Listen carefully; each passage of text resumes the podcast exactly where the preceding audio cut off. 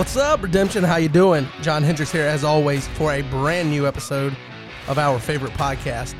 This week, we've got episode number 64. Finally, this is one we tried to record last week. We actually did record, but due to some technical difficulties on my end, we were not able to use that audio, so we had to re-record it.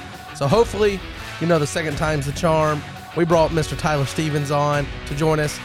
Since we had to redo it, we were able to schedule him on with us to talk about the new set and kind of early impressions with that. And we hope you enjoy it. We'll get right into it.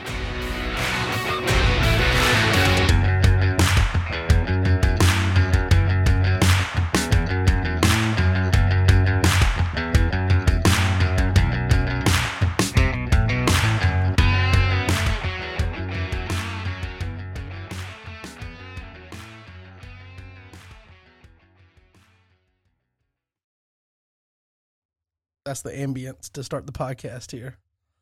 All right, guys, welcome into a brand new episode of the Threshing Floor podcast. This is going to be episode number 64, possibly. We have recorded this episode one time before, but here we are recording it again. So, how you doing, Brad? Having deja vu. Deja vu. Yep. Except for this time, it's better because not only do we have Brad and myself on the podcast, we've got someone lurking here, and that is Mr. Tyler Stevens. How you doing, Tyler? Hello, hello. I'm doing well. Once again, thank you. Yes, sir. Always fun to have you on the podcast. So, I guess we'll just jump right into it, and uh, Wait, wait, hopefully wait, you guys. wait. Did you test the audio? Oh, oh, should I test the audio? Can you guys hear me? Is my mic cutting out? Is it recording? It's it, it's recording, I believe. I didn't hit the space bar, Tyler. we all bring our mistakes in.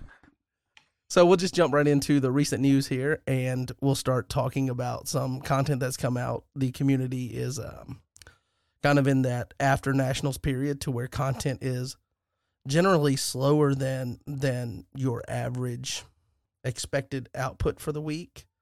But we have had some some content. You've got Mr. Rob M with Rob M Studios doing a couple of videos showing off the K and L starter decks, and it's kind of been kind of like swept under the rug a little bit that starter decks have come out. Like everybody was excited about them, but then we had nationals, and then we had you know IR come out, and now people are looking forward to Roots, and it's like, oh yeah, those starter decks are out. They're pretty awesome. Um, you know, there are you know the conversations out there about the the big white borders, but beyond that, I think the cards themselves and the way that the decks play are pretty well suited for what the current game is and for new players for a starting point. So it's nice to see that we're getting some video content with that from Mr. Rob M.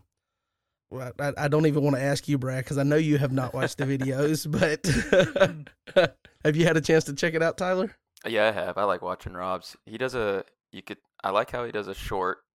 Like usually does shorts. This one's a little bit longer, and it's um, it's always clean. Like he's got both sides of the board. He's got himself on there, and then he always does some, some sort of text on there too. I just go on there and boom, I hit record on my stuff. But I don't even do that all the time. But he, he goes in there. He takes a lot of time on his videos, so I do appreciate it. Good job, Rob. Yep. Definitely want to uh to shout those out. And again, starter decks are out. Make sure you go and support that. You can also purchase them on Amazon, but don't spam Amazon with your comment. Make sure you buy it first and then review it. But we're all happy that the starter decks are out. Definitely looking forward to how that helps develop play groups and things in this tournament season and kind of this period after nationals before the next um, I guess big part of the tournament season starts up.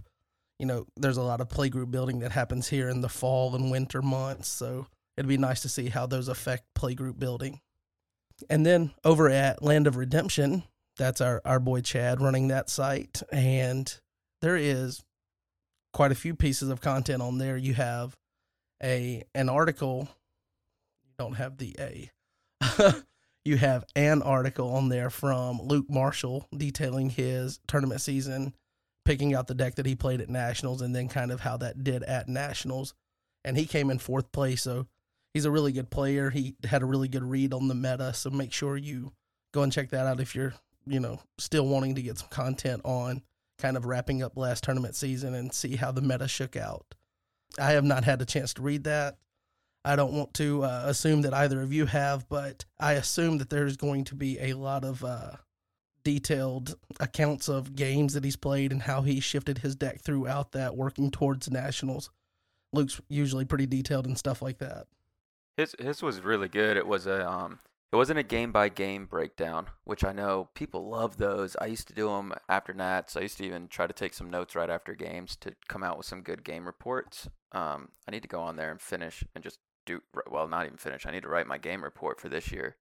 Uh, but Luke did a um, it's like an intro, and then he goes into like prior to, and I liked about his was it was a lot of people's same issue that you always see at Nats is crap, what am I doing? I need to build something or I'm double double second second guessing myself. So um, that was a real good article from the perspective of hey, I didn't double guess myself. I was about to, stuck with what I knew and did really well. Yeah. That sounds familiar. You had me build that uh that Tomb Raider and I almost did it, but I went to I just settled on I'm gonna play the fun deck. So nice to see that uh, someone else had that those internal debates about whether they should flip last minute on something. But also with tournament season wrapping up and coming off of that, we've got people sharing a little bit more about decks that were kept kind of on the hush hush. And one of those guys doing that is Chad, who is See the Tree. And he had an article come out for a deck he titled Black Widow, which Black Widow, it's not Matt's Widow. You're you're okay, Matt. it's just Black Widow because red and black and that was one that he built for one of his playgroup members that was going to nationals, so he kept it kind of quiet. Another one is Valley Girls. I have not had a chance to look at that one, but you did glance at it. You said Tyler. Yeah, I looked over both of his. I love when Chad shares his decks. He has a certain flavor, as you can see. All, all uh, competitive and top players, they kind of have a certain flavor to their decks. I, I honestly, everyone does. Um, so you, I like seeing when Chad gets out his decks. He's he's going to have a game plan. He's going to have a specific build, and you're going to see what he's thinking in his mind. He's a phenomenal deck builder, and you're going to see it art and form there. But uh, his are really good. They're always really good reads too because he's very he's very detailed. Yeah, I like how he sets his articles up, and it's like, okay, I had this idea. This is where it was. Something happened that shifted my focus with it, and this is how I adapted to it and now how is how it stands currently. It's really really inform informative for you know players that maybe aren't as well adapted at flowing with the meta changes, and it's kind of cool to see that from someone who is a uh, decent deck builder by all accounts, and then most accounts are he's a great deck builder. So there's a baseline of he's he's at least decent, but he's he's pretty good by most accounts as well. Mm-hmm you know, eventually we'll get Brad Brad up there, but we got to get him out of Ruth first.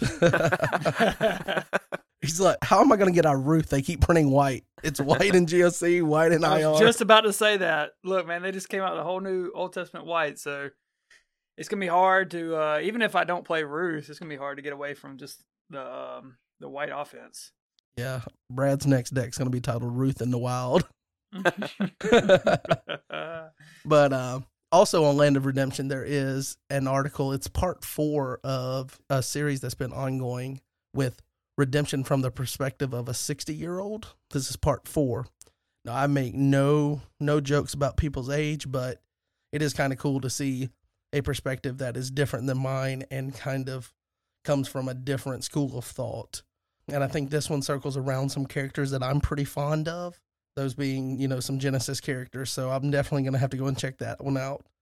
Um, I believe it, it's set up kind of like a devotional type thing, but that is on Land of Redemption as well. So Land of Redemption really doing a good job here in the the lull or the dead period for content, putting out a couple of pieces. You know that's going to bring us over to uh, this section called Tyler Talks, and we just so happen to have our own Tyler on here, and maybe we can get him to talk about some deck builds that he's put out recently. Uh, did you want me to like take on this section or? I I, I mean, if you want. no, we'll, let, we'll, we'll, let Tyler talk about this one. yeah, I, I, came out with all sorts of videos. I want to keep doing them, but there's so many different uh, variants to a lot of the these decks that are being constructed right now or going on in my head. But Uh, the first one was Welcome to the Wilderness. That's what I played at Nationals for Iron Man. I only played two games, but it was against two good people, and it was 2 and 0. So it, it was very solid. I also liked the fact that was able to play just in front of other people. So there was just, hey, IR's out. I accumulated as many of it as many of the cards as I could, put the deck together. I mean, it kind of helps having a background on the set, and started playing. Uh, Josh P and and Jeremy, and Welcome to the Wilderness is the video I did for that deck, and that's um, Wilderness offense, Wilderness defense, and seeing all the new dominance, um, the grind of how Wilderness plays, and how how quickly they can get their heroes and resources out, and then what the defense can do to just annoy you the whole time. Uh, so that was I was really excited to get that one out there, and then Patriarchs, Prophets, and Dominance. Oh my, John, you're a little familiar. Let's with go that build. blue. you're familiar with that build. That's uh, oh, you gotta you gotta talk about beating me with it. it's, it's originals.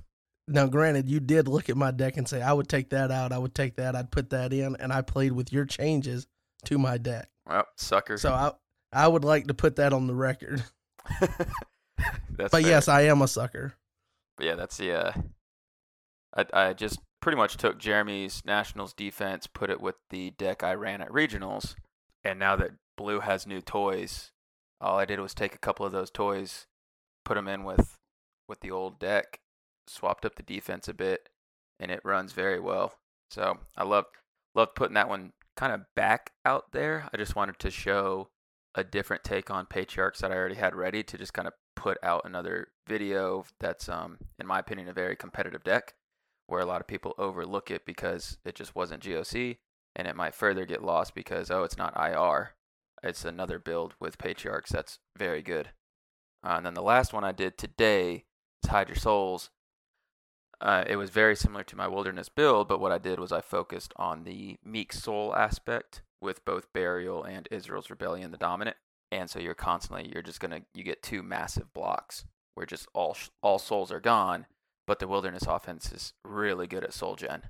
So underdeck all my meeks, shuffle all souls in play, and I just pop pop them right back out with my offense on your side. Uh, just have those two big dominants where you can really play a chump style defense and still have blocks in a chump, which is very scary. So yeah, I was I was busy last week or two. Definitely. Um, I remember talking to you last week when we were going to record, and you were like, "I have one video I'm thinking about putting out." Here we are, a week later, having to re-record this episode, and you've got three videos out. so I, I would say slow down, but don't slow down. Just keep keep getting to it and get to some of those blue builds that that I know you got in there. I like the fact that you remember um, Chad. We were just talking about him and his ability at deck crafting and building. He had his deck he called Blues Clues, and he was like, for some of the weaknesses that Genesis has, like on the enhancement side, you can kind of leverage that with blending in green. And your deck is very similar to his in that approach. My favorite aspect of any of those decks, I think, is is how you leverage and seeing it firsthand is kind of annoying, but leverage the add to battle with Chariot of Fire. And I know you're big on that. So how fun is that to play when, when somebody thinks they've got you in a tight spot? It's so good. I think people are just now remembering, I guess, how good Add to Battle is, or they're learning. But yeah, I mean, they, here, I'll band all my guys in, make you waste whatever you can. All right, yeah, looks like you win the battle. Chariot of Fire. I grab Elisha, and then I look at your hand, potential CBN, like it's a discard enhancement from your, an evil enhancement from your deck. That is massive value for an Add to Battle. And then I can play like a CBN two bears or something. You're not really stopping that. And guess what? I not only do I get a second coming back, but I get a second add to battle back.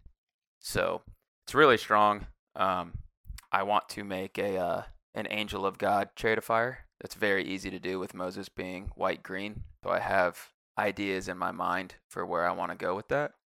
But yeah, Chariot of Fire, Angel of God. That's a that sounds fun. That definitely does. Being able to leverage those dominants early on is kind of the fad we've had recently. You know, speeding out, getting the dominants, but you're trying to use those dominants to almost kind of like I guess you've been building this wilderness set uh, or a set that included the wilderness stuff to where it's like resource um, accumulation, but then just trying to win like the attrition war. And here you are now. You're like, I'm going to take the stuff that didn't come from that set and try to make it play that way too. Yep, I love it. so it's it, it's almost like it's it's soaked into your mindset. It's true, and I love when the meta just continues to open because a lot of people we've been in GOC. It's a phenomenal set. It's still going to be meta relevant for a very long time, um, but at the same same time, you can make other decks with other sets. And uh, in the video today, I was talking about what's really cool is you have these other cards. Sure, you got a a bunch of the defenses, Israel's Rebellion, and and some of the offense, like the heroes and stuff. But you look at there's pieces from all these different sets that come together to make this deck how I designed it. Yeah. Well, that's uh quite a bit on deck building here in the middle of the news section. So once you build those decks, you know what you're going to want to do, right, Brad? You're going to want to play them, Play them. Play them more than more than a couple of times in the entire tournament season. so I was just looking at uh, the Tyler, your uh, deck on YouTube and uh, Chad's deck from Black Widow and stuff. And honestly, like those are the types of decks. I just look at the cards. I'm like, yeah, this is definitely like a little bit more my style as far as like getting excited about playing them. So um, I like Wait. that. And I, I, Wait, which one was your your style? Both of them kind of are a little bit. The the wilderness and the and the Genesis one? Not the Genesis, the uh the Valley Girls or whatever it was. Oh, Chad's. Chad's, yeah. No, I, I, I, I don't know that I could get on blue. I just like I know it's powerful. I just can't like I can't force myself to to build a blue deck yet. Oh, that's fine. I I just I was hoping I didn't catch at the beginning because I started reading on the outline here, but I was kind of hoping that you mentioned that you were into the wilderness, so I could tell you that you were a grindy player with Tyler here to back me up. Oh, I I am in on the wilderness. I'm so in on that's a that's a grindy play style. That is you all day long. Yeah. It's almost like Tyler went and built this set for you and me. A little bit of blue Yeah. to appease me, a wilderness grindy set to uh theme to What's help that? you What's out. that say about the creator? If if you're calling the set grinding, you know? Uh, He's he's a little bit grindy too, I would Mm. say. Got a little, little background in that. Mm. little background in the grind. But hey, I like the add to battle thing because then you could just grind it out even more and actually win faster. So, so you're grinding it, but you're winning faster. That's that's the goal. Okay, as long as we're not bumping and grinding with our decks, I think we're good. But you get those you get you get those deck lists that are coming out. You build that deck. You want to test it out. Where do you test it out right now? You know, official tournaments are slow and slower going.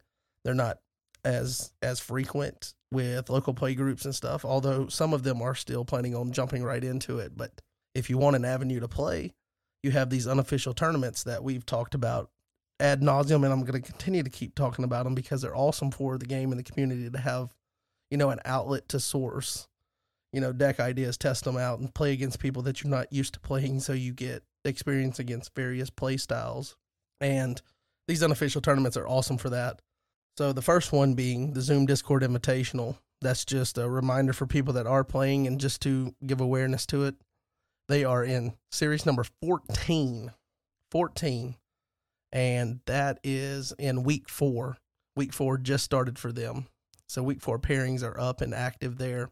And then we have the Lackey Grand Prix getting ready to run the 12th version of that unofficial tournament hosted by Jay Chambers. Zoom Discord's hosted by Rob M. But the Lackey Grand Prix number 12 has open signups now through September 3rd. So you've got time to take that deck list. You've got time to text Tyler and ask him or DM him, blow him up on the Discord, whatever. Hey, how do I do this? What's the lines of play? Figure it all out. And then you're ready to go by September 3rd when the tournament should start. And it's going to be standard type 1 gameplay with Israel's Rebellion legal for play, which that's a, you know, a sounding alarm for the fact that IR is on Lackey if you've been living under a rock. So that is out there for you to go. If you haven't looked at the set, you can see it on Lackey. You can build decks with it. It is fully accessible now for you to get ready to rock and roll. So, Brad, big question. Jay told me to put you on the spot. Mm. Are you playing in the Grand Prix? Okay, so Incoming last- excuse. no, check this out. So last week, whenever we recorded, but you know, couldn't use all that, you know, all that yeah, I'm so, I'm sorry, man. Man, keep bringing it up. media that, that we had. Um, and I, uh, for the record, it wasn't on my end, but uh, I was that was my last one. But when we talked about the the Grand Prix, I actually wrote it down on my calendar that the sign up due date was uh, September third. So I have it on my calendar. Whether I'll sign up or not, that's still undecided, but it is there, and I will. So what I don't want to do is sign up and then not play um, you know, get the games in each week. But if I think I can get the games in, I'm I'm I'm all in. I just need a deck from Tyler, and then I will definitely be in. He's got three of them out there. No I. I'm gonna. Yeah. Look, Ruth, Ruth is not in the wild just yet. how about this? I'll take your um into the wild deck, or what was that called? Welcome to the wild wilderness. Welcome to the wilderness. I'll slap uh, David Heart after God in there, and we'll be good. You're good. That'll work. He can get all that Old Testament stuff. So David in the wilderness. David in the wilderness. Yeah. Yeah. Okay. I guess uh, whatever it takes to get you to play, Brad. And he did. He, he ran from King Saul for a while, so I guess you could say he was in the wilderness. you know, this is what we call a deflection, you know, because I don't think I'm going to have time. So instead of having pressure on me, I deflected it to you. So I appreciate you standing in the gap there. You're, you're not planning on playing? I, I don't think so, man. Time is, How about Time this? is, if I if uh, I play, tight. you play. if you play, I play. Um, if we get, let's see, what is today's date? The 28th. So this will be out by the 30th. Plus two, Oh. John. well, I'm also thinking in my head about about a realistic number. If we get the podcast streamed or listened to at least 100 times by then, I'll play. How about that? okay. Is that fair? Boom. That's a that's a goal. So all you got to do is listen to the podcast, tell your friends listen to it, and maybe you can force me into play. Well, you didn't say unique listen, so I'm just gonna put it on repeat. it doesn't count that actually. So appreciate that though. I'll have a ticker. Nice. Um. But in addition to those unofficial tournaments, there's also one more, and I do have a, a clip that I'm going to play here from Mr. Jared Strauss, who is him on Discord, and this is for the tournament that's going to be called Hymns House of Highlights. And this is going to be a bi weekly casual Friday night tournament over Discord. And so you'll be playing with physical cards. And it's to kind of give a Friday night magic type feel to a casual tournament. You know, an- another outlet for people to play decks that aren't necessarily the super competitive decks, but are the fun deck or they want to try something out that they haven't played before. But I do have that clip. I'm going to play it for you guys now. And Tyler, Brad's already heard it, so you listen to it and then you tell me if there's any questions right. that you would have as a innocent bystander. Hello, everybody. Him here. I am on the Threshing Floor podcast to let everybody know about the Him House of Highlights tournament series that I'll be hosting. This is an online webcam bi weekly tournament that'll be at 7 p.m. Central Standard Time for people to be able to play on the Redemption Discord.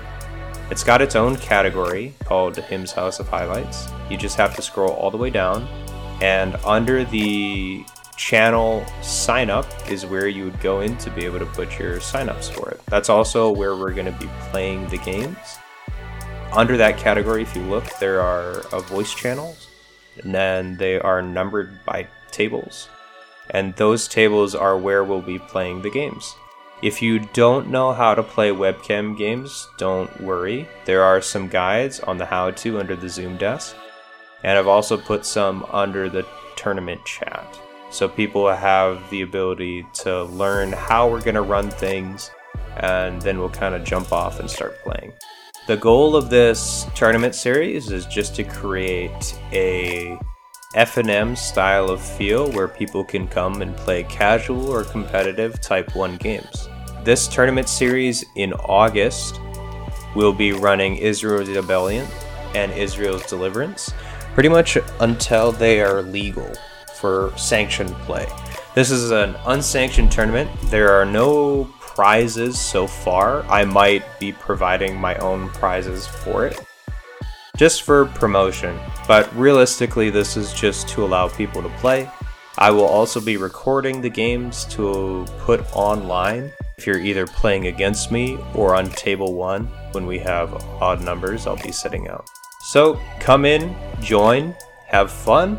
It's not anything to be scared of. I think if you're interested in playing games of redemption, you should definitely just jump in. Jay Chambers might be running a tournament as well on Fridays.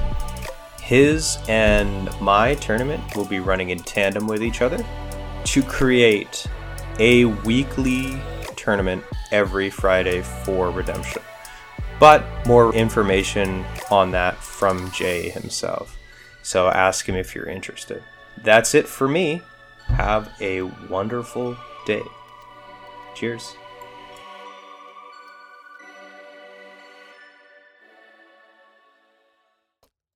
So that's Jared talking about the Hymns House of Highlight tournament that will be happening every other Friday. Uh, since we set that up and did that fancy little recording, hopefully you guys thought that was decent quality there and you could you could understand it well. But I believe Jay is no longer able to do his due to scheduling conflicts, and maybe Jared is going to do his every Friday that he's available now instead of bi-weekly. But I'm not hundred percent sure but I do know those are the details for Jared's tournaments as they currently stand. So, you got any questions after listening to that? No, I mean all the info was there, so it made made sense. Um, yeah, I'll just have to go check Discord for all the all the details, but seems easy enough. Yeah. And I believe based on scheduling, he had his first one and then he was off last week, so I believe the next one would be this coming Friday. So make make sure you guys reach out to him and you know let him know if you want to play. And if you scroll down on the Discord, you will actually see him's House of Highlights, and that is a channel, and there's rooms in there, and that's actually where you'll get paired off to play the games. And again, it's a webcam tournament, so you will be playing with physical cards. But that's yet another avenue for you to take these cool decks and to test out all these new cards in the card pool because there is a ton of things hitting the card pool all at one time, which is fantastic. I know I've only been around Redemption for a few years now, but have you ever seen anything like the amount of cards that are dropping into the card pool, Tyler? No, I never had. The um Priest was a massive set back in the day. I, I mean that's it. That's that's all I can even remember was Priest being a large set we have the starter deck, which even though it came out last year, I mean it wasn't official or it wasn't legal, so the starter deck came out and then IR comes out and we're getting roots and we just got a ton of promos and fundraiser like it's it's it's all levels too. It's not just a slew of cards to follow the biggest set that's ever come out and arguably not even arguably I think the highest power level set. So then you follow that up with all different levels, from literally starter decks to promos to fun. Watered down IR set. I'm sorry. We'll we'll talk about we'll talk about that in the main topic here in a little bit, but I just wanted to throw a little bit of shade at you. you come off that power level, you have all these cards. uh, you set me up. I'm sorry. I don't mind at all. Yeah. Yeah, just different different levels all coming in and then and then what few few months out, two months out, three months out for roots. Like, here's another 224. Yeah, that sounds right. And you know, Brad's gonna put some roots cards in his Ruth deck, and then it's gonna be Roots and Ruth. or he's gonna really name it the Roots of Jesse. hey, there you go. That's pretty good. Ooh. There you go. That that should be my um my Discord name, so I can change it from Brad. Roots, and Jesse. Jesse. Uh, okay. So Another thing to give an update on is the fundraiser that is ongoing. I know we talked about it a lot when we were funding Roots, and now that Roots is fully funded, we are still doing a smaller uh, goal of six thousand dollars, and that is for you guys to be able to receive your cards from GOC and IR in packaging that is not persecuted church with a sticker on it. Hmm. And I'm not trying to to knock Rob for being resourceful. It's kind of cool that he's been able to save money in order to bring us, you know, cards that don't have the added cost of packaging built into the price to raise the price of the cards. That's all well and good. But now we have an opportunity to fund this and actually get product that looks good. And I think the biggest thing about the game right now is trying to make it appealing for new players. New starter decks are appealing. They've got great packaging. And then you get the new, you know, the new set, the expansion set, and it's a box. And then you open the box up and they're in other set packaging with a sticker on it. Not really the cleanest presentation, but we get a chance to clean that up by raising money for this. So you can go and purchase all of the fundraiser items that you've seen people talk about, share pictures of, all of those. There's a couple of new options for this fundraiser, which are inspired by Roots. And we're currently sitting at $3,802, unless there's been an update since, but I'm not sure that there has. And the goal is $6,000. So we're almost there. We're closing in on $4,000 roughly and $2,000 to go. And assuming that the elders have been accurate with stating that the fundraiser will at least be open through the end of the year, I don't see any reason that we're not going to get there. It's just kind of a slow burn with everybody having pushed for the first goal of $18,000. So it's kind of slow moving, but just want everyone to be aware that that is still there. So go and check out the website. It's in the announcements. And I believe I believe you might can also access it from. Actually, no, you cannot. I don't believe.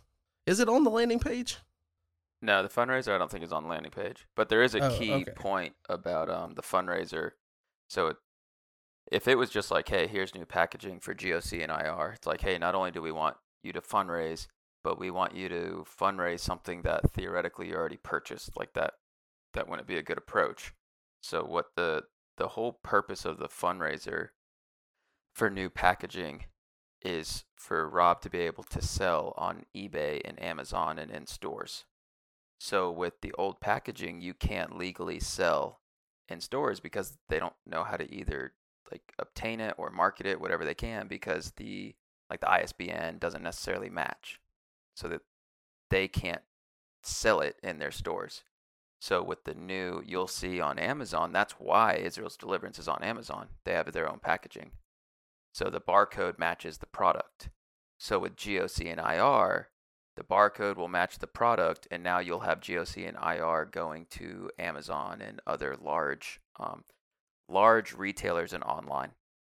Oh, that's awesome. I was not aware that that was a driving factor for it. So that's really cool. Yeah. And it, it kind of shows Rob Rob's direction of trying to get these things out to a newer audi- uh, a new audience through bigger retailers like Amazon and whatnot, which is really cool. And again, pushes the focus of we're trying to get new players, put the product in new players' hands. We want it to look good, look nice.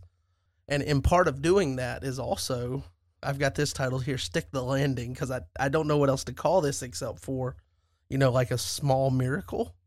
But the QR code now no longer takes you to a a post on the forums, on the boards, and it takes you to a nice clean landing page on um, Rob's website, Cactus Game Design, and it's a, basically like a PDF style. It's got links. It looks really clean, and short of having a you know a website that all traffic is generated to, that's just redemption like redemption CCG redemption whatever dot com. This is kind of the next best thing, and it's really cool to to see all the the different links. They're clean, and included with that is a K and L quick start guide which is awesome. I knew you guys were working on this, but you kind of out of nowhere, you actually shared the news the other day. You texted me and was like, "Hey, just keep an eye on that uh, announcement channel." Insider info. I had no idea what it was, and I was like, "Oh snap! Is it a new website?" And it's not, but it's really close to it when it comes to being able to share the game with someone and not want them to just get bogged down with trying to find information. So I'm really excited about that. I think it's one of the most important, you know, updates or changes to the game. And I know that you looked at it, Brad, when we recorded this episode the first time. Not to keep beating that dead horse, but yes, it looks awesome. So, what what are your thoughts on that? Looking at it, Yeah, so I think first impression, like when I first uh, clicked on it, first of all, I was kind of like, man, where was this when we first started? because it'd have been so much better because we didn't have a whole lot of direction or people to really help us. Um, Derek did a good job when he had time, but you know we could only buck him so much. But um, like having something like this just to start out with and be able to say, hey, here's the starter decks, here's how all this works, some general rules. You're not looking at a hundred and fifty page rule book. You're looking at a, you know, essentially about an eight or nine page uh, guide here. I think it's a huge step in the right direction uh, for getting onboarding new players. I really like the fact that it's kind of it feels like a mini reg plus the glossary of terms that's in the uh, on the back end of it. So you have like all these rules and, and whatever and how things work. And then you have the glossary of terms and it's just so much, but this is broken down to only the things that apply to the new starter decks.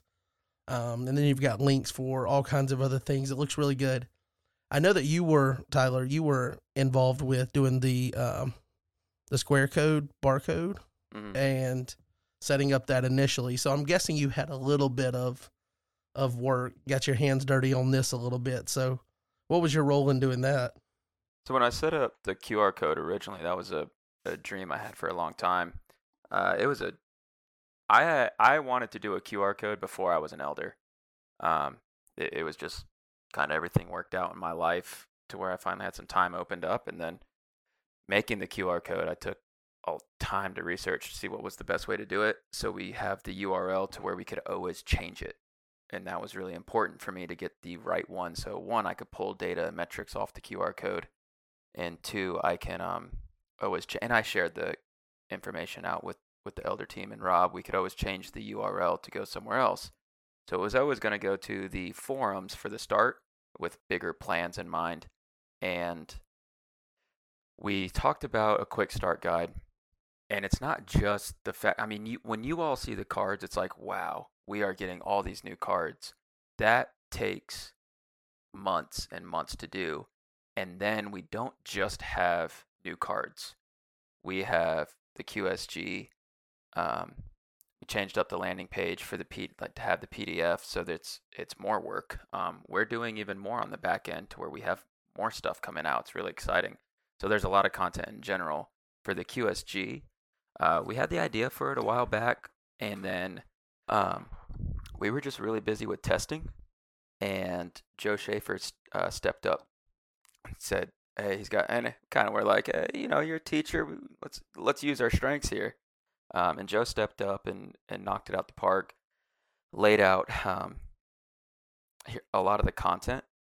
And I mean, I just went in and gave comments. That was it. Read over it, gave comments. Uh, that was about it on my end. And then it kind of went stale for a little bit as so many massive projects were happening leading up to nationals. As pretty much soon as nationals was done, it was like, all right, let's hit the ground running again. Gabe jumped in and started knocking out some graphics, and Marcus actually came in and pieced all this together. I felt like too, so really big on them three, on just how much work they did on the QSG. Uh, the PDF Gabe took and put on, or Gabe took the PDF for the QR code and pieced that together. So work was distrib- distributed everywhere, which made it very nice because we are already playtesting the next set. So that was already sent out and just about sent out to playtesters, but we're on version 2 of the document and we're having a great time. So it's we are way ahead on the new set, working on some more documentation and updating the reg and the order and everyone's just doing a lot of work on the back end. Yeah. Well, for all the work that has gone into this point for kind of the vision that you guys have uh, have shared that we're trying to clean the the wording of the game up, clean the interactions up, clean the card design up to where cards aren't doing too much to where they're confusing. Just everything simplifying it, new starter decks, this new landing page, potentially new packaging, all of this coming together just to make it a, a cool product for us to share with people and bring new players in. So it it's really cool to start seeing the fruits of you guys' labor. I know that I I couldn't imagine all the hours from each individual and then you compound that for the whole group. So we're going to uh, take a moment here and celebrate you guys. Here, have you have yourself a cheer on the podcast. There you go. Congratulations, guys. Take a bow. We know John Early did all the work.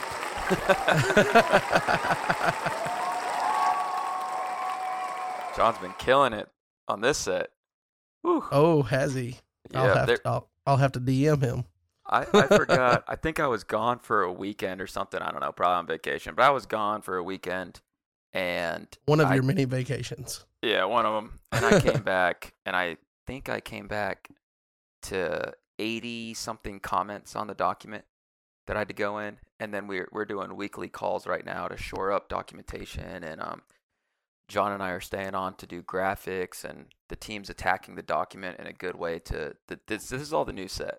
We're attacking it and putting graphics together and, and wording, and everyone's in there. It's it's exciting. So we're gonna have the all the legwork up front. And the thing is, all this other content coming out and all these new cards, really before we get the packaging, we want to have, like Brad said, where was this when I joined? I don't want that again for a player. To, I don't ever want to hear that from a player moving forward. There should be everything lined up for them to where when they, they buy redemption, they scan the QR code. Here's a clean looking product. One, they bought a clean looking product they scan the code here's everything and they learn how to get connected in um, into the game because this new packaging should be bringing in people from all over the place and our numbers should be going up so we want to have documentation done before um, we start reaching even more people Yeah. I think even from like a teaching standpoint, it's I think a, a lot of us that play the game love to share the game, or if if they can, if they have people to share it with. I think the easiest way to get somebody into the game is to get them to play a starter deck. You know that that, that is kind of the initial push in. But we were talking a little bit last week about you know our experience at the like the Royal Rangers. You know trying to trying to share redemption in like a short window of time with little kids, not little kids, but like you know 10 11 12 13 14 somewhere around that age with like hey man you got only so much time to capture their attention and to help them to understand this complex game to pull them in and it felt impossible like you know not not trying to say anything negative about the the ij and stuff but it, it has been a long time since that came out but with this new starter deck it's like it's simple enough but complex uh, enough to keep people engaged but it's simple enough to understand. It's like you said, we have these guides out. I can put it, I can put that document in front of them on their phone or print it out, and they can just look at it and say, "Oh man, okay, I can see where this lines up with this, and this is answering my questions." I would be much more motivated to um, to try to show somebody the game with what we have now than even just a like a year or two ago. So I, I, I say definitely congrats. I think we're definitely going in the right direction uh, when it comes to like bringing new people into the game. It's always good to uh to see the the work that they're putting in with that goal in mind because they you guys told us the goal a while back. I don't know when it first was shared, but I mean that was the whole point of rotation as well is just to clean the game up and give it a you know a, a easier jumping in point for people instead of having that massive card pool with all those difficult worded cards or things that had crazy erratas. And here we are just fast forward a couple of years and it's like you're starting to actually see it and it's like we're we're getting close. The finish line is still ahead of us. We still got some work to do to get there as a community and as a game but you can see it and it's really cool. To you know it's almost like we've come into that part of the track where fans are cheering. They don't know who who's going to win or whatever but the crowd's there at the end to see that final run towards it and it's like we're in that final run we're starting that that phase now and getting packaging with with that QR code with the new landing page. Oh, that's going to be really nice when it happens. Now there there are a couple areas even on that landing page that we could improve a few things. We, you gonna work on it? We. I'm still trying to figure out if I can get on Lackey uh, next week. But uh, I say we, you know, because it makes me feel better. If I just said like, "Man, y'all need to get this going," that doesn't, that's not the pastoral answer, you know. we don't get our feelings hurt. I need feedback. Um, Jay was giving me feedback. Jay and I are close. He was giving me feedback, and it's it doesn't hurt my feelings. Um, Jay, Jay will always give you feedback. Jay will always give you feedback. So, like, if if there's stuff on your mind, or it's like, hey, I don't. Now, there's a difference in just being like, hey, this sucks. It can be better, and there's a difference in being like, hey, I love what I'm seeing. I think this could improve this way. There's two different ways in saying stuff. Um, I still won't mind if you if you just come at me and say, hey, this sucks. This can improve. I might be like, all right, well, you don't know how to talk to people. Um, but I'm still gonna hear that opinion. Like, I'll still Yeah. see it. So definitely bring bring whoever. I feel like all the elders are very open. Bring bring any information to them to make it's it's our product. Now, if you keep bringing ideas, we're gonna ask you to do some of the work. But um, ideas are good, so keep them coming. Yeah. I think I I reached out to you when it was first when it first went live and mentioned where you click on to view the reg and then it takes you to the download page and I, I believe you said that was something that unfortunately couldn't change right now because of the way the Cactus website is. Correct. But you know, I I hope I approached that the correct way. I was like, hey, I'm I'm really digging this, but hey, this Yeah. one little thing doesn't make sense, Mm. um, or could be better. But is that is that how Jay? no, I'm just kidding. Jay's like, this sucks, and if it was me, I would have done it this way. he's he's bold on his opinion, good or bad. Um, I'm not, I'm not for the right or wrong, so I yeah. love hearing it. So I guess we'll get ready to uh, transition into our main topic here, which is going to be talking about the early impressions of the new set, Israel's Rebellion. But um, as we transition into that, definitely want to make it known for you guys that the podcast is sponsored by Covenant Games. So make sure you go and check them out if you want to see the results from nationals. All that is posted now. You can go into the museum page and then you can find this year's nationals, find all the results hit the shop, buy a couple of items, buy out some of that old stuff so that we can get John to buy some new stuff.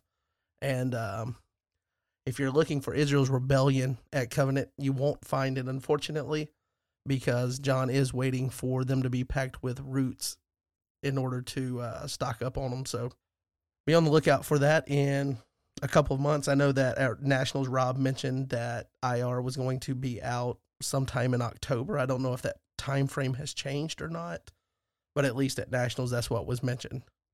But with that, we will jump right into talking about Tyler's baby. His his little baby child has grown up. it has entered the world, the the adult world here to be reviewed by all those people that will say that it just sucks. but early impressions for for me, uh, I'll give you mine, and then, then Brad, you can you can go. Tyler, you you have impressions because you were there at the inception of the idea all the way to now. Yep. Um, so I guess your your early impression is really your late impression, but my first impression was okay. We'll we'll just go ahead, cat out of the bag. It's got fat borders. Okay, let's just go ahead and let's just go ahead and say that it's got big borders. We know that. If you get past that, there also is the new printer having a new card quality or card stock. The cards are slightly thinner and they have this coating that's more like playing cards. And when you handle the cards, they do feel a little bit I don't know, like more more like they're they're ready to withstand finger oils and things and uh, I guess I feel like you could probably smudge them up and then wipe them clean a little bit better than you can the the ones without the coating now. But also the fact that it seems like the printer did a really good job centering them up for the most part, and the cuts are really clean compared to the printer that we were using. Which, not to knock them, but you know, you would get some cards that were off centered or had some some rough cuts every now and then, and all of the ones that I've handled from IR, and I did buy three boxes at Nationals of it. So those are all pretty pretty well um, centered, and then good cuts. And so from just the actual physical card product, I think it's a it's it's solid. But I know that people's mind is immediately going to go to these have fat white borders. Why are they they fat white borders? And we've talked about that. And that was just, you know, an oversight from using a new printer that increased the bleed area. So it ended up making almost double the the amount of white space or whatever. But once you get beyond that and you start reading some card abilities, you start looking at them, you get the layout of okay, this card is blue. So the border on this card is blue. I didn't think that I was going to like that or appreciate that initially because I thought, okay, this card is going to look super basic. But you guys did a really good job with the design of that to where I'm looking at a blue card right now in my hand. I'm looking at Reuben, the preeminent. And it's got a, a light blue at the top, transitions to a dark blue um, as the frame moves down. The identifier line being in a bubble now, so that you um, you see it really well, and you don't have to. Uh, there was a few cards I I've noticed in the last couple of sets where the identifier line over a certain color of the artwork had to have like a black masking behind it so that you would be able to actually read the wording. You don't really have that problem if you're using the bubble here. You've got the black behind the verse, which is really cool. And then you've got the set down at the bottom, set icon. And then you have all of the uh, illustration credits.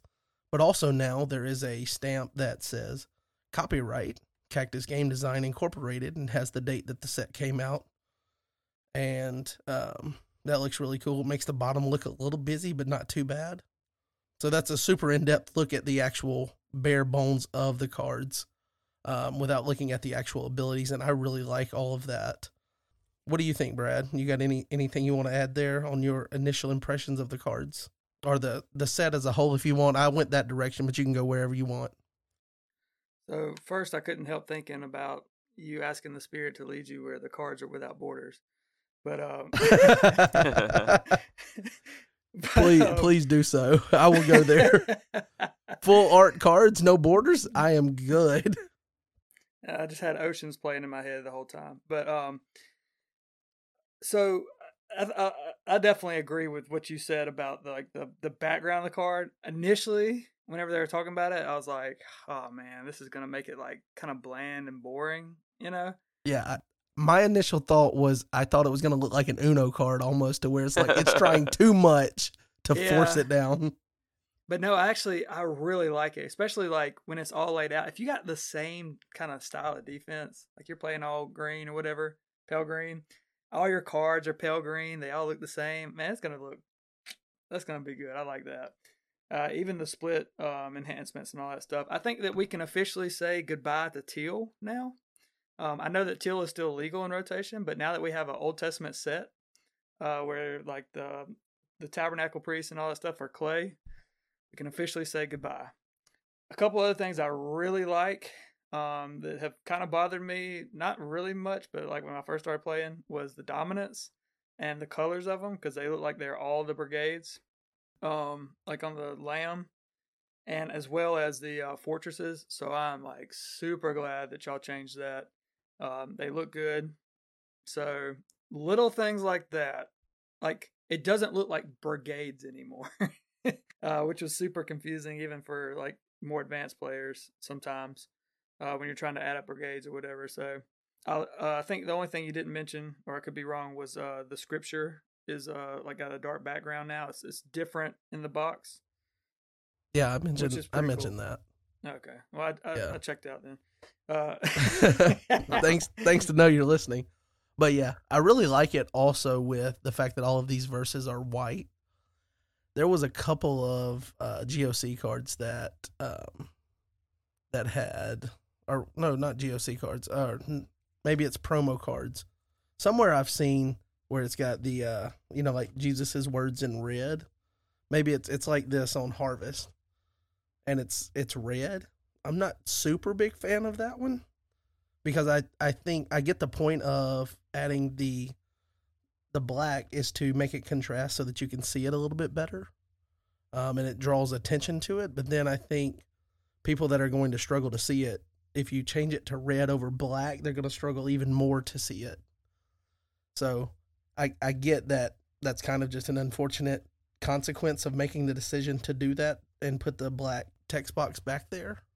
But it is one thing that I, I think about with that. So from the actual cards and going to a new printer, you know, we, we switched for the starter decks and now this first set that's come out, Tyler. What are your impressions from the elder side of the the print quality from the new printer and things like that? Yeah, I, I love the uh, border matching the brigade of the card. Um, as for the quality, I love it. I like the feel of the card. Um, it it feels like a higher quality. Um, the big borders, there. I mean, we did all the proofs. There was no way we would have known that. It's a new new printer. Um, we learned, and now we know what to tell them to go over the bleed space. So that's been caught for roots, but um, yeah, big borders. I thought the I thought it was going to be so much worse. When I saw it, I was like, oh, okay, that's not that bad. Putting the year down there, that was a big decision. As uh, being able to kind of say like, there's a set, but it's really cool. Now you know when a card came out. Now you know when that promo came out. You know in that set. There's times where it's like, I've been playing this game for a long time. I'm like, man, when did when did TXP? When did the Thesaurus ex Preteritus or whatever? When did that set come out? I don't remember. So it's cool. I like the I like the changes. If if I'm critical, the only thing is that with the um brigades and the border matching, you really have to make sure your art is either different or you have to differentiate your card because there's some that just oh which card is this oh which son of jacob am i grabbing you know so you want to make sure okay nothing's too too similar or you can just think you have the wrong card um, that's something we saw during uh, graphics while doing graphics. I hadn't thought about that yet, actually. And now that you bring it up, I'm like, oh, yeah, going through my head. I'm going to, when I start building decks with the physical cards, because right now it's kind of just theory crafting things in my head and whatnot. But I could see what you're saying about the the different artwork, especially since you guys found this uh, great Mongolian or whatever art for the Sons of Jacob to where they all look like they're the same artist and same style painting uh, that's used for each of the characters. So you you guys didn't make that super easy on us in the the style of the art, but I have not noticed a, a significant issue, but I could see that that coming up for some people right now.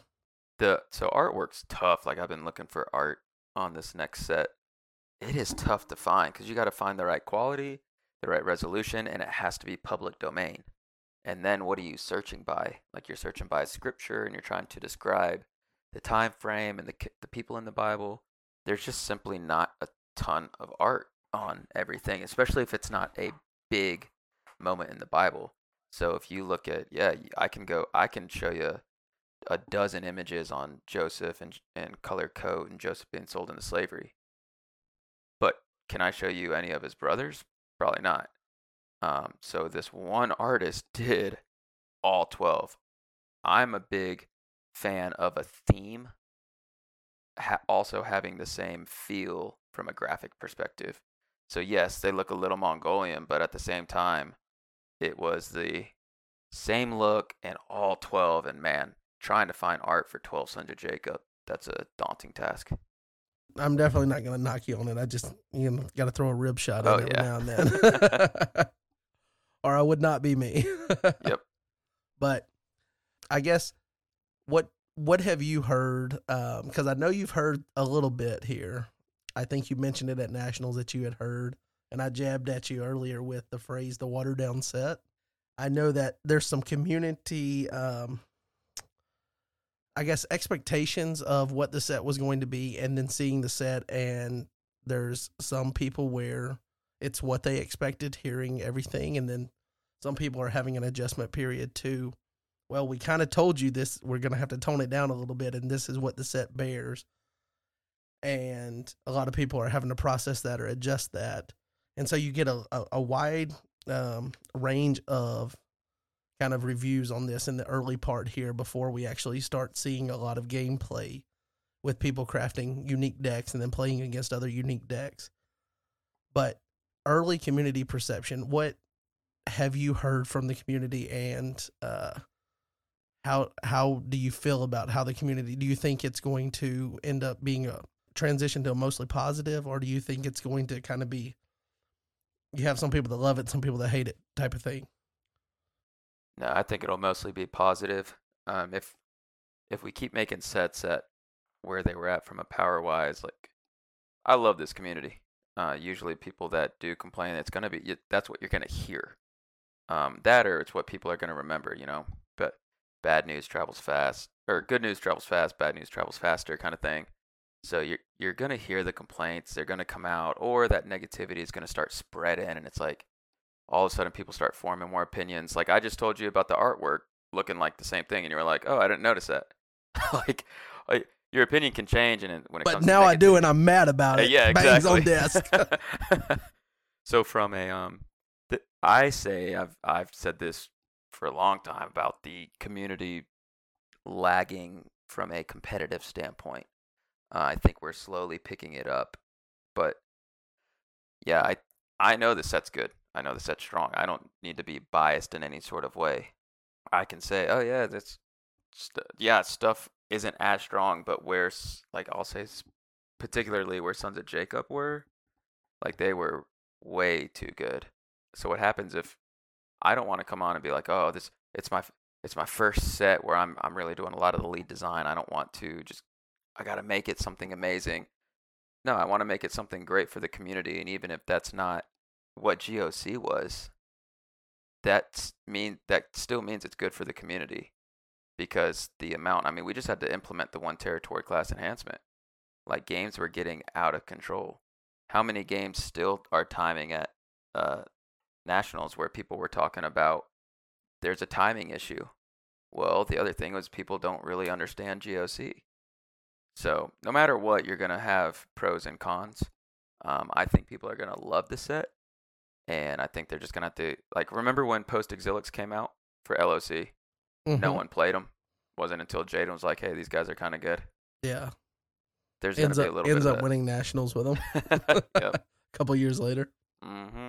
There'll be a little bit of um, a transition, but it's going to be a little bit more difficult to deck build s- certain themes because it's not just right in your face. We always said disciples were cookie cutter, even playtesting in GOC.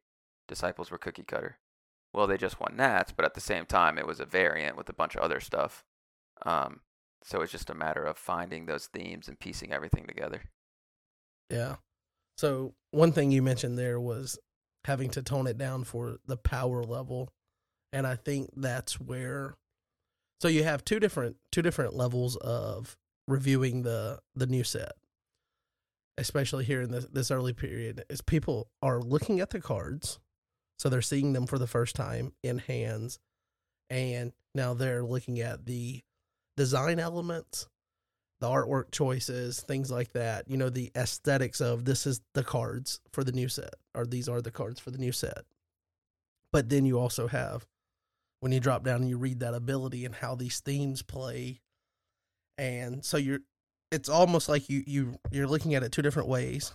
Um, and we've talked a little bit about the aesthetics and the comparisons to previous things, and those are those are things where everybody's going to have an opinion and some people are going to absolutely love all the all the new design elements and then some people are going to you know have a couple that maybe they they don't jive with but where everyone's really focused is the abilities of these cards the themes what the themes do and things that you have known for a while you know being on the back end of of helping create the set running lead design and seeing all the changes of the set so like you say sons of jacob used to be really strong um, so it got toned down to land where it's at right now.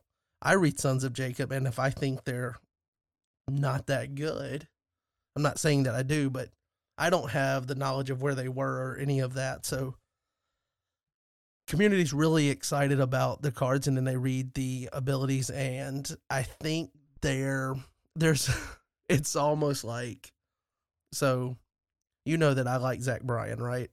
Oh yeah, You like you like Zach Bryan. I got my pre-sale tickets today. Oh, did you? Yeah. Yeah, he's coming to Birmingham and also going to Knoxville, and I'm going to one of those two shows. Knoxville is in May, so I was like, maybe I can sneak a Chris tournament in. but um, anyway, so he just released a new album, and the album coming off of his last album, I listened to it the first time through, and I was like, man, this sucks because I stayed up till like midnight and listened to it, or it actually came out at like 11 here Central Time listened to it, didn't like it. Listened to it the next morning, I was like, ah, it's really not that bad. It's just it wasn't my expectation, so I'm having to change what I expect and you know uh, try to receive it in the way that it was created and all of that. And I think as the community, we're going to have to do that a little bit with this set because GOC, you said it was in your face. It it jumped off the page. Like you could read this ability and you could see I can take that ability, throw it in that deck, and it will do that and I feel like a lot of the themes within this and a lot of the power of IR is in the sum of the pieces versus the individual pieces themselves, if that makes sense. Oh, yeah. and I think that that's something that has not been the case since I've joined the game. When Prophecy of Christ had just came out and we joined the game, it was like I'm going to grab these few cards and blend it with this and it's been kind of just the art of the splash this whole time. What you can splash in, like people, as you said, disciples were cookie cutters, um, meaning that like you can just grab disciples, build a deck, and it'd be a pretty competent, decent level deck. But people were still able to take Matthew, maybe Bart and Simon, and throw them in other decks. Well, you're probably not grabbing three sons of Jacob and throwing them in another deck necessarily, unless it's like Patriarch. You're not grabbing like three. I mean, maybe you are three random wilderness heroes and throwing them in a deck and them being just super super bonkers. You're you're not going to get the super bonkers. You might get something that's playable with some other things that pick up the identifier for wilderness, but I think a lot of the power level is going to be within the themes themselves, and that's different than we've seen. It almost feels a little bit like that's how Fall of Man was, and people got off of that pretty quick when Prophecy of Christ came out. But again, that's like a, a big design shift from Fall of Man to Prophecy of Christ. Seems like kind of the training wheels were taking off or taken off, and there was a lot of, oh, now I can splash this with that. And you had Unity on stuff in Fall of Man with Flood. You had antediluvians that needed to play within themselves. There wasn't a lot of crazy splash stuff at the time. So that's that's where I read and I I have not played a lot of games so this is at face value, but would you agree that the way that you guys built that was the the sum of the parts are greater than the individual pieces that make up those themes? Yeah, I think so. Like I, I like um I like tying in little thematic elements and getting little one two combos and instead of just a I mean I Resurrection Revealer was the foundation of my Type Two deck. You know that that guy negates neutral. I'm looking at him like, how does he, from a design perspective, now we can't even fit what he does on a card right now. So yeah, everything you just look at GOC and I just use Resurrection Revealer as an example. But when you get to look at a card and it's like, okay, I can exchange with a certain type, or I can grab a broad type of dominance, and then I can also negate neutrals in territory. Like that is very good. It's too much. Like That's a that's a baseball player on steroids hitting home runs. yep. but what happens when that's all people were used to for the last year or two? And all of a sudden you go to this level that's unhealthy to stay at.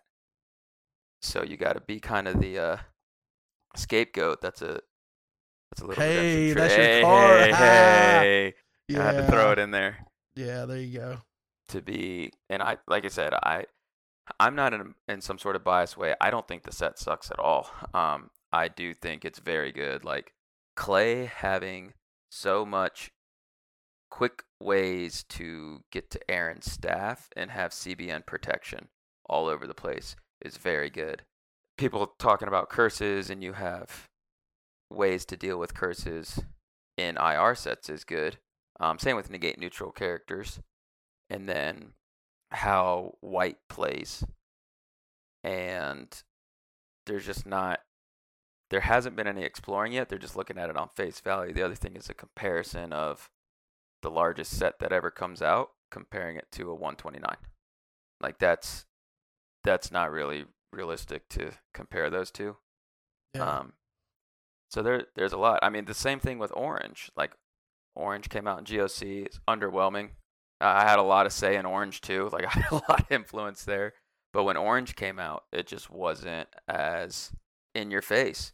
And sure enough, uh, Jaden abused it all over the place. And and in Type Two, we were talking about not even playing with it because it was too good in Type Two this year at Nats.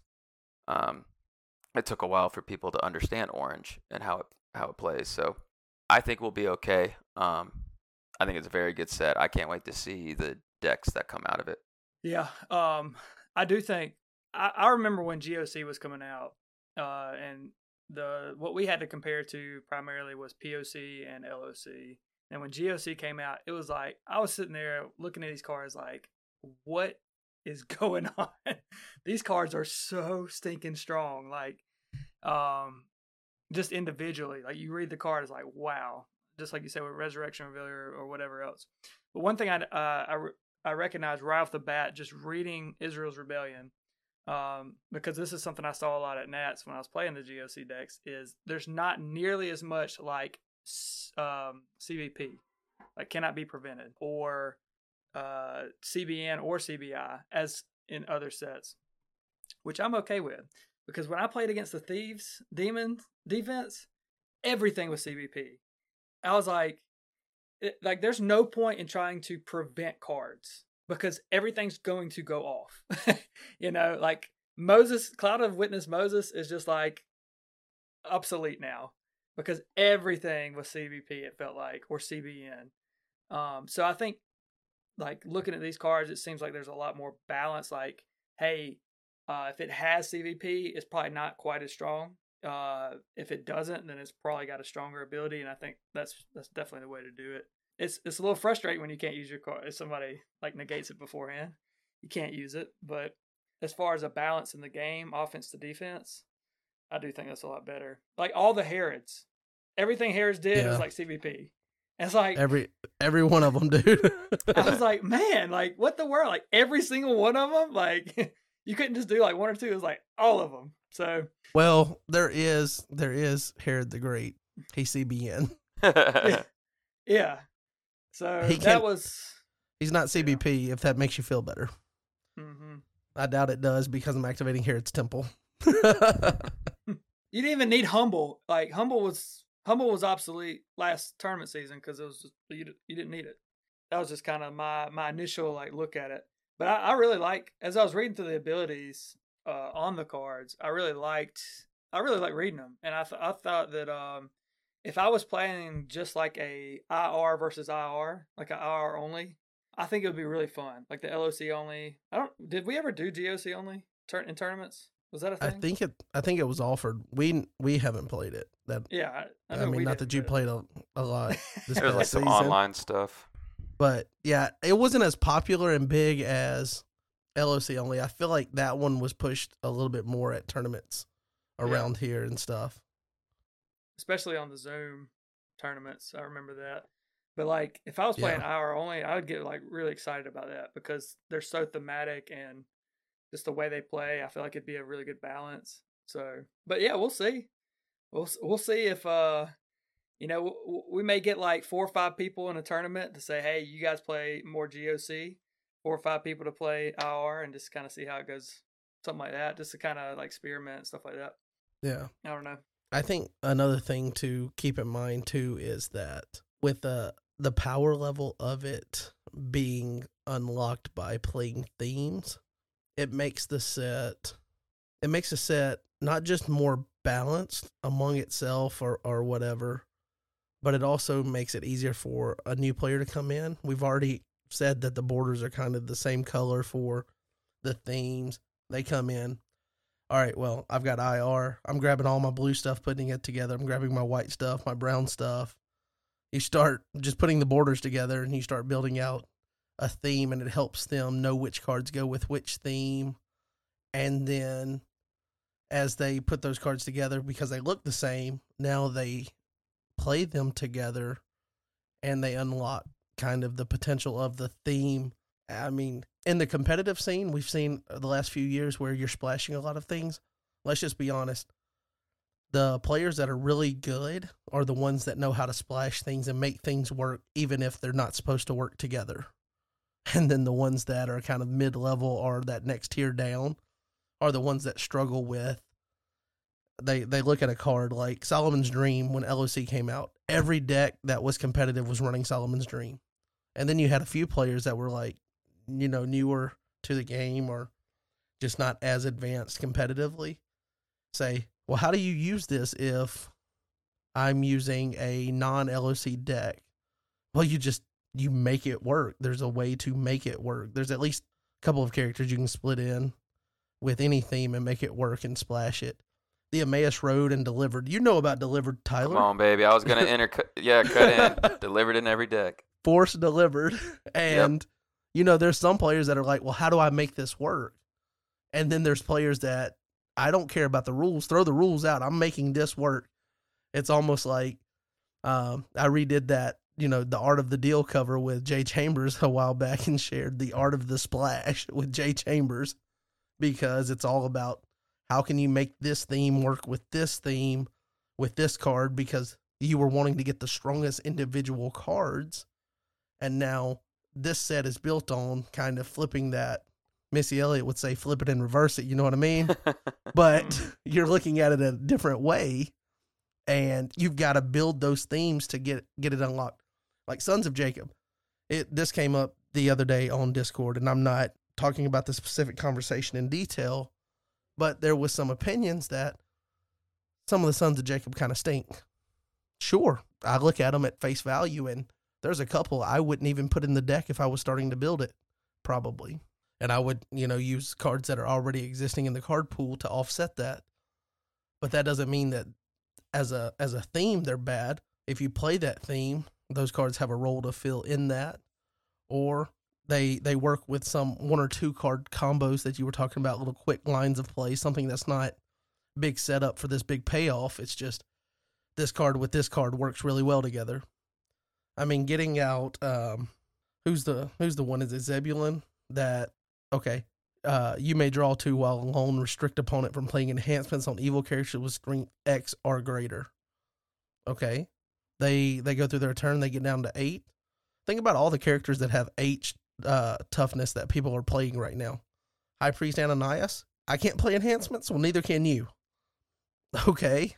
Something simple like that that okay, if you don't want to use that, don't use that. But if you play the ability and then you get to, to manipulate the hand and they're underdecking this evil card from hand or from territory to, or I'm getting this benefit so you're either getting the benefit or you're weakening your opponent. And then if everything is built to do that theme, not splash that theme, but you're using Joseph's house. Um, you can even use uh, what is it, Pharaoh's throne room or something like yeah. that. I mean, you can you can force them to get less cards in hand, and then you have a a few characters that also draw to help you. You go in, draw. You know, you can use Sad Hendrix if you want. Potentially draw one, band to a patriarch. Guess what? They're all patriarchs.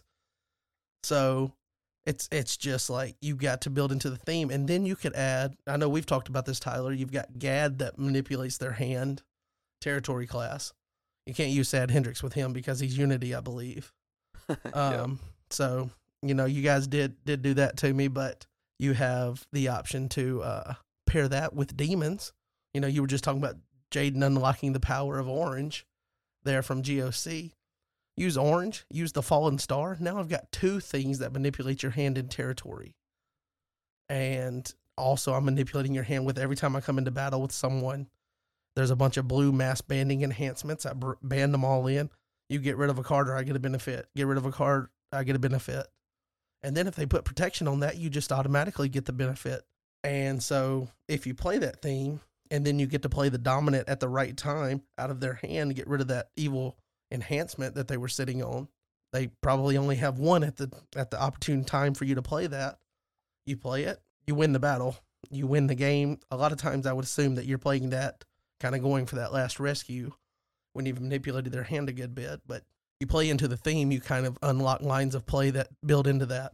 And this conversation was happening, and it's like, nah, at face value, this isn't going to run with GOC. Well, if you build the theme and then you play a game against a GOC infused deck, see how that goes first. Because if you start manipulating a hand or kind of if you withstand a early push from GOC decks, I feel like they don't have the best backbone um, because everything is built for so much speed up front.